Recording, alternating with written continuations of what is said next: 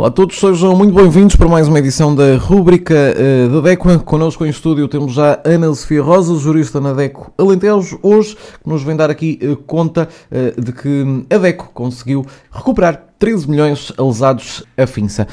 Ana, muito bem-vindo uma vez mais então. Vamos lá perceber o que é que está aqui em causa. Olá, vou passar então a explicar. Passados 17 anos do caso Afinsa ter lesado milhares de consumidores portugueses que investiram neste negócio ruinoso, a DECO conseguiu recuperar, após uma longa batalha judicial, um montante de cerca de 13 milhões de euros que será reembolsado a todos os lesados. Mais concretamente, num processo judicial que decorreu em Espanha, a DECO disponibilizou desde o primeiro momento informação a todos os investidores portugueses envolvidos no caso e celebrou um protocolo com a OCU, a sua congênera espanhola, para que fosse possível representar em tribunal todos os lesados e para que dessa forma conseguissem reclamar os seus créditos. Ao longo deste processo, em que a DECO representou mais de 2.800 consumidores portugueses lesados pela AFINSA, todos foram reconhecidos como credores no processo de insolvência, tendo sido reconhecido o crédito relativo ao capital investido acrescido de juros. Durante o processo de liquidação do património,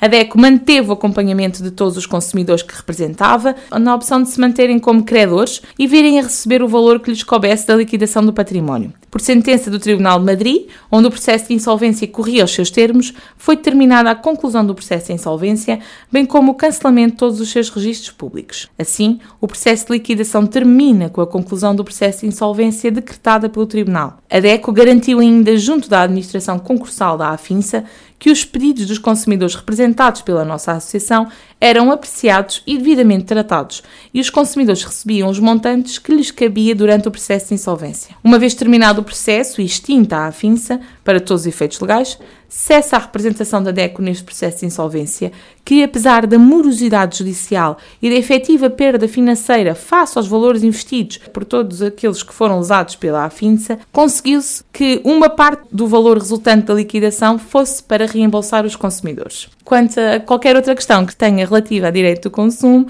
não hesitem em contactar a DECA Alentejo através do número 266 744 564. Ana Sofia, muito obrigado. Até um próximo programa.